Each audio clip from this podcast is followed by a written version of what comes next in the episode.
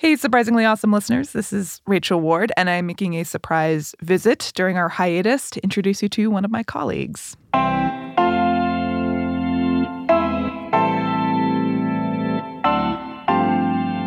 Hi, Pat. Where am I? You are in the surprisingly awesome feed, which is an unusual place for you to be. Yes. Who are you again? I'm Pat Walters. What do you What do you do around here? And uh, and I'm hosting a show called Undone, which is a show where we go back to news events that happened a while ago and uncover surprising and interesting things that have happened since then. And the reason we have you here in the surprisingly awesome feed It's is because it's surprisingly awesome. Uh, hey, I decide what's surprisingly awesome and what's You- not. Who made you grand arbiter of what is surprisingly awesome? Alex Blumberg. That's true.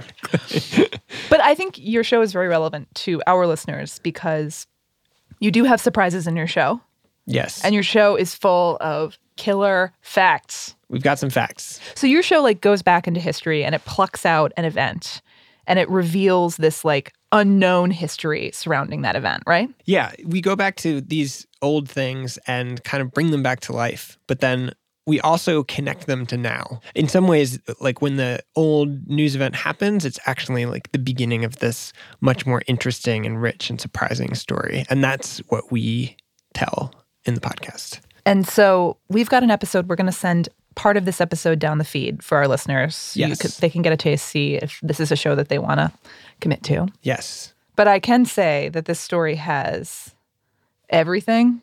This story's got it all. It has a raging inferno. Yep. It has racial violence. Mhm. It has struggle for civil rights. Mhm. And it has disco music. Yep. Also has baseball. Yeah. Okay, so this episode is about disco. It's about disco. Yeah. And I understand that you have prepared a quiz for me. Yeah, this is a quiz that will be a test of uh, Rachel's knowledge of disco and part of the killer facts that you will hear in this episode. So let's just see. I know that in the long term, I'm going to be smarter after taking this quiz. So I'm looking forward to that. But in the short term, I'm dreading revealing how little I know about this. You're having all the feelings that one would have about a quiz. Welcome back to school. Disco's cool. Yeah. Okay, so uh, this is a very short quiz. So your experiences, your experience of like the pain of not knowing stuff will be short lived. Okay. Okay, so question number one. What is the defining musical characteristic of disco music? What is the thing that sets disco music apart from all the other music? I already feel in the woods because I like honestly can't name a ton of disco songs. Uh, can you name one disco song? Is Oh, Staying people Alive? listening to this are yes. there you go. She has redeemed herself. Okay, so based on Staying Alive as our example, I would say the defining characteristic of disco is like m- men singing in falsetto. yeah. It's not the defining characteristic. There are lots of other kinds of music where men sing in falsetto. it's true. So the defining characteristic is the beat. Like if you think about Staying Alive, it's that it's that four on the floor beat. That in Staying Alive, they use the beat to teach people how to do CPR because it's- it's the right tempo for keeping someone alive or bringing someone back to life.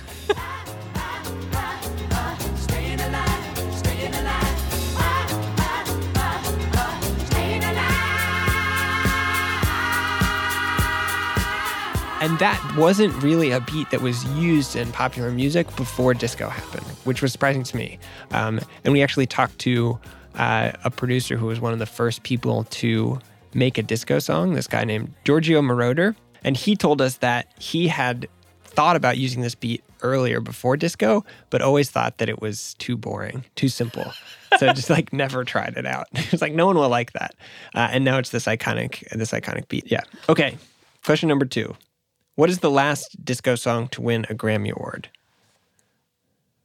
Um, well, given that I previously only was able to come up with one disco song, Exactly. I will give you a hint. There's like a thematic connection between the one disco song that you do know Staying Alive. and this one disco song that won a Grammy Award. Is it I Will Survive? Yes, it is. She did it. Okay. Question number three on the disco quiz.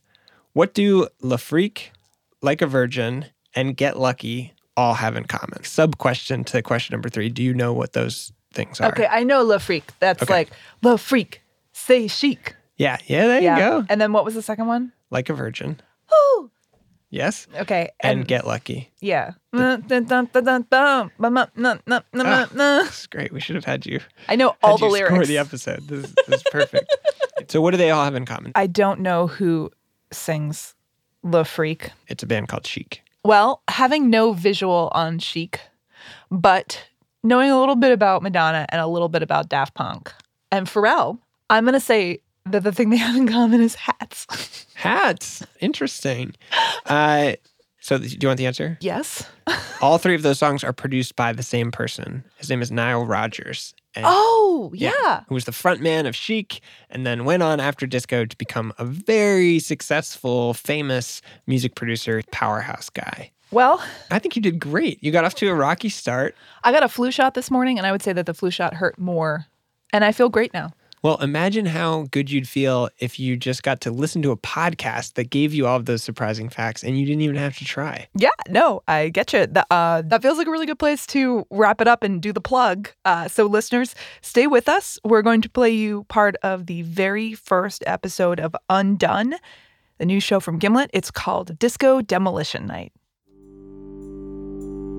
From Gimlet Media, I'm Pat Walters, and this is Undone.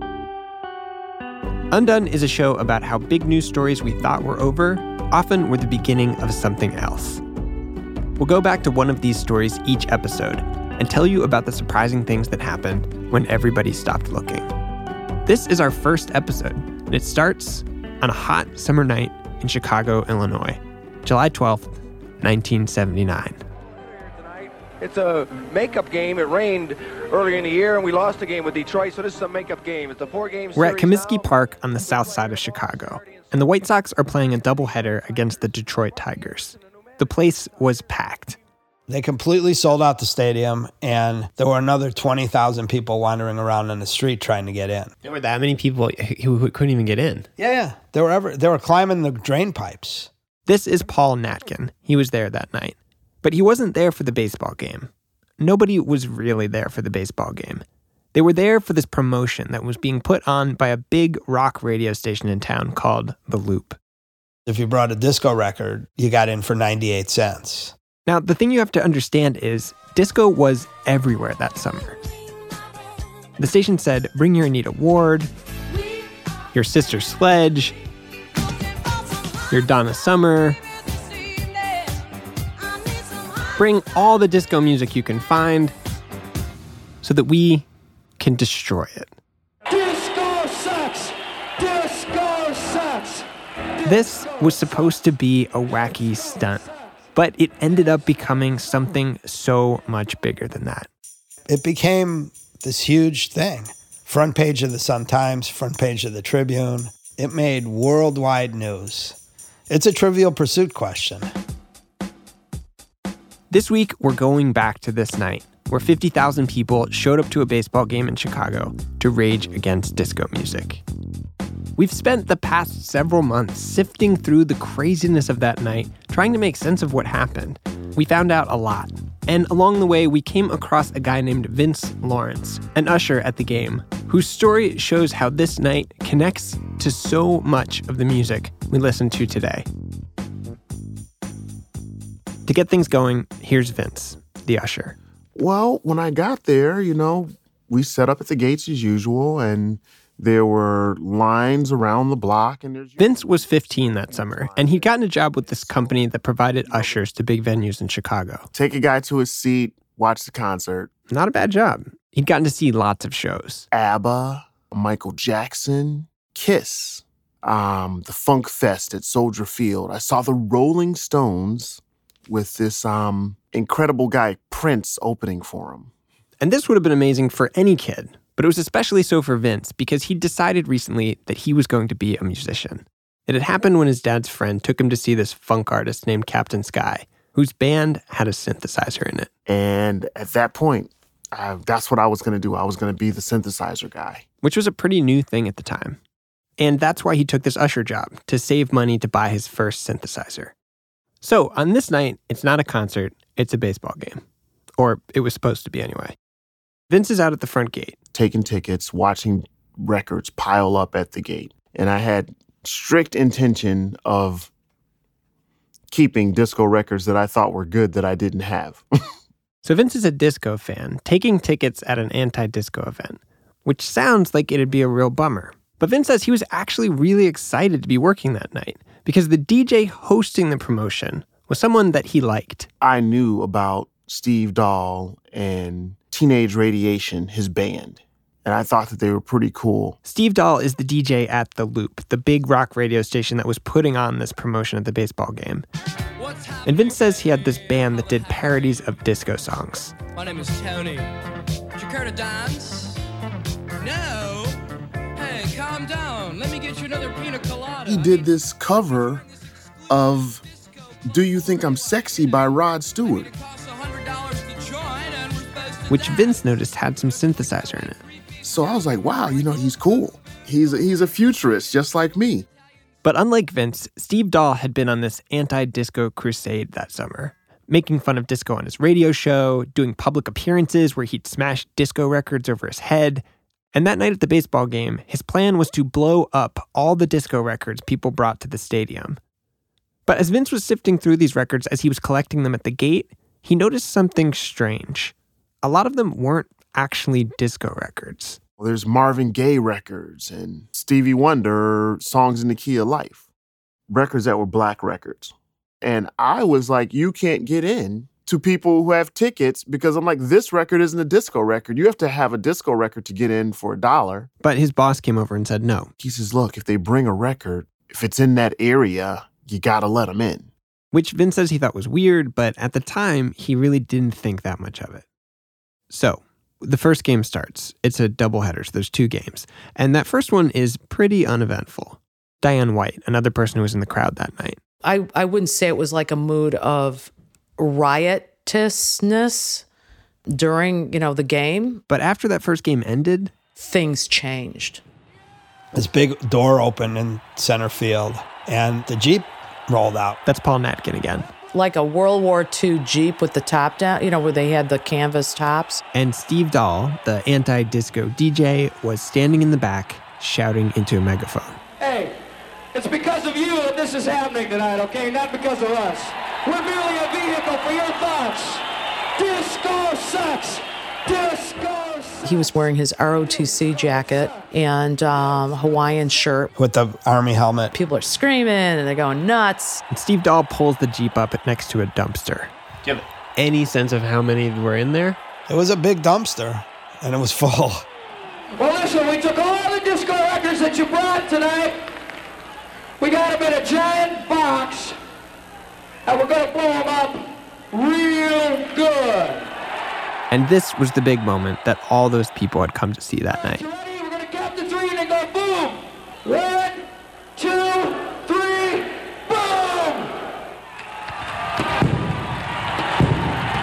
Bam!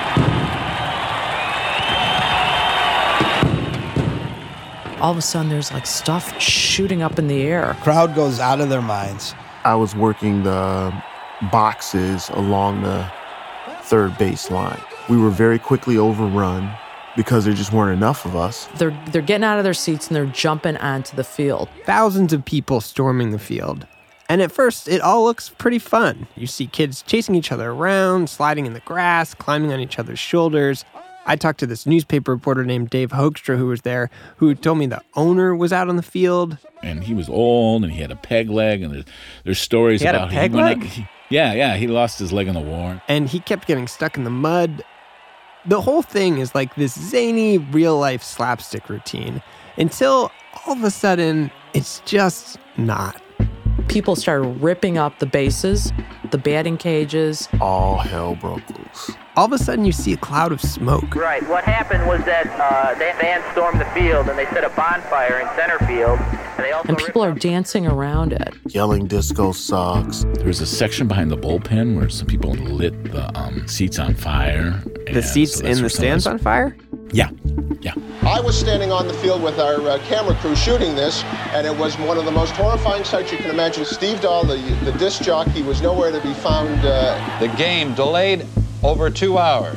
Jim, Yes, what's the, what's the current situation? they just canceled the second game. My chief usher came to me and says, Hey, they're telling us that we have to go home. They're calling the police to protect the park. Police have actually set up barricades now to keep people out of the area of the stadium. Rosemary Gully is there with a live report. So at this point, Vince is just trying to get out of there.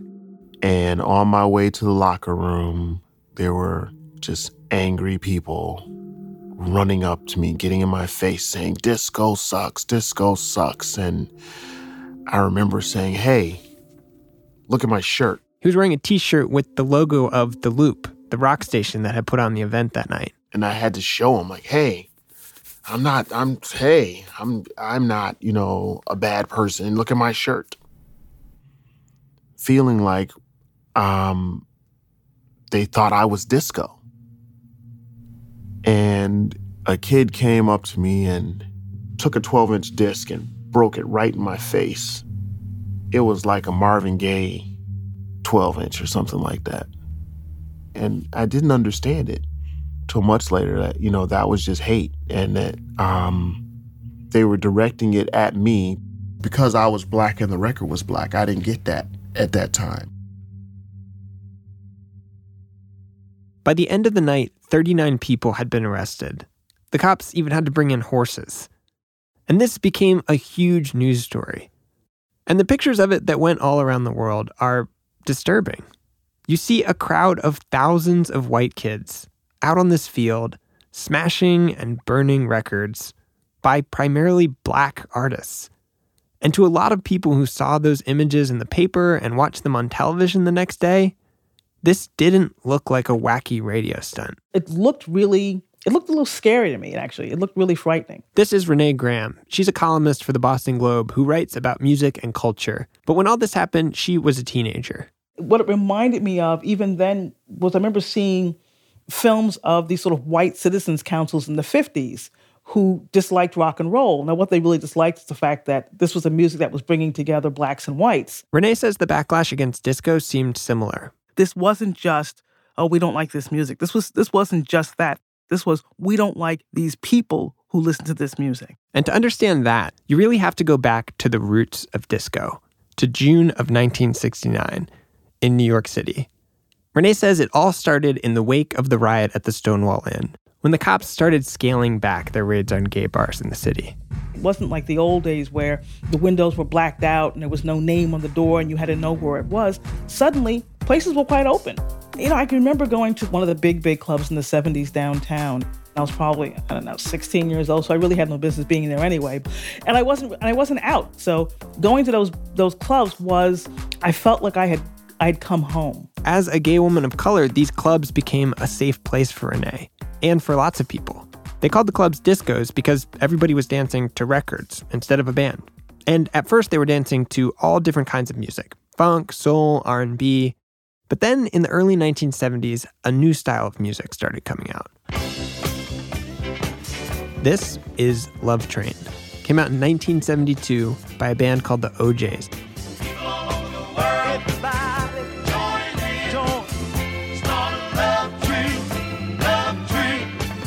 It's one of the first disco songs. And Renee says she remembers hearing disco music and thinking it was clearly different from all the R&B and soul I'd been listening to up to that point. It had some elements of that other music. You know, the bulk of the artists who were out there got their start singing in church. So these were church-trained voices, big gospel-trained, you know, black voices. But it also pulled in all this other stuff. Salsa, which was really big in New York in the 1970s, put behind it usually, you know, an orchestra. A lot of percussion. With the drums, it's like that hissing sound that. But the most defining element, the thing that was new and really set disco apart from the things before it, was the beat. You have to have, say, 120 beats per minute. It was just a lot faster than music before that. It was sort of like R&B but on steroids. They called it 4 on the floor, which just means that the music was written in 4/4 time, 4 beats per measure, and where the drummer would hit the bass drum on every single downbeat. You know, there was something about the propulsion of that sound that was really intoxicating. This beat was brand new, even though it's such a simple idea. And the thing about this beat is that it just made you dance. That was the thing different from a lot of the other music. You could sing along to other things, you could dance, but disco was built to be danced to. And because of that, disco took over the gay dance clubs that were flourishing in New York and other big cities across the country, like San Francisco, Los Angeles, Chicago. And as it spread, the music got woven together with the movement for gay rights, for openness, for inclusivity. The music became the culture. And by the mid 70s, disco had made it out of the gay clubs and into the homes of teenagers like Vince, the usher we talked to before. There was disco on the radio and disco in my house. This is Ring My Bell by Anita Ward, and it would later become one of Vince's favorite songs. The reason I remember that record so much at that time was because it had that one Syndrum sound. And I learned how to make that sound at Captain Sky's rehearsals. Through 73, 74, and 75, the scene kept growing, but it didn't quite go mainstream. If you wanted to hear disco, you were listening to uh, the black radio stations. Nobody else was playing it. And then in 1977, Hey, Tony! Doing? Okay. Saturday Night Fever comes out, and disco is everywhere. Everyone was wearing polyester white suits, and the Bee Gees were all you heard. Nothing against the Bee Gees. More and more Americans are getting more and more into the disco scene. It was this trendy thing, and suddenly people started flooding into discos who had never gone to discos before. This is the scene outside a New York disco called Studio 54. This is it was almost like musical gentrification, if you will, um, kind of pushing you know the pioneers and the originators out of the way and letting in all these new people who then decide it's their thing and that they created it. And not only was everybody listening to disco music, everybody seemed to be making it too. This is the Rolling Stones. Rod Stewart had a disco song. By the spring of 1979, there were 20,000 disco clubs in America. Nearly half the Grammy Awards that year went to disco music, and dozens of huge mainstream radio stations, stations that previously played rock music, switched formats to play disco 24 hours a day. So, this is what's happening in 1979. And just a couple months later, The Loop and Steve Dahl hold their big event at Comiskey Park to destroy disco records. And Renee says that night's impact wasn't just about how scary it looked to her on TV, it was bigger than that. Well, I mean, you know, after that, disco kind of becomes a four letter word. People weren't getting played, people weren't getting booked, the records weren't selling as well. Renee says it happened shockingly fast. In 1979, disco was everywhere, and by late 1980, disco dies. That night at the baseball game became known as Disco Demolition Night. And over the years, a lot of people have said it's the night disco died. It's like pulling the rug out from under you. You have to kind of rebalance. Okay, what are we going to do now? How do I stay afloat? This is Janice Marie Johnson, and she had this band called Taste of Honey that had a big disco hit. Boogie, oogie, oogie. In 1978, the song had gone to number 1 on the pop, R&B, and disco charts. Sold 2 million copies. That summer, they were playing stadiums. 80,000 people, outdoor concert, Chicago, singing my song. They won a Grammy Award for Best New Artist. 1978 was a great year for them. And then, overnight, everything changed. Hey guys, Rachel Ward, I'm signing off here, but if you want to hear what happens next, subscribe to Undone. You can find it at gimletmedia.com slash fall season.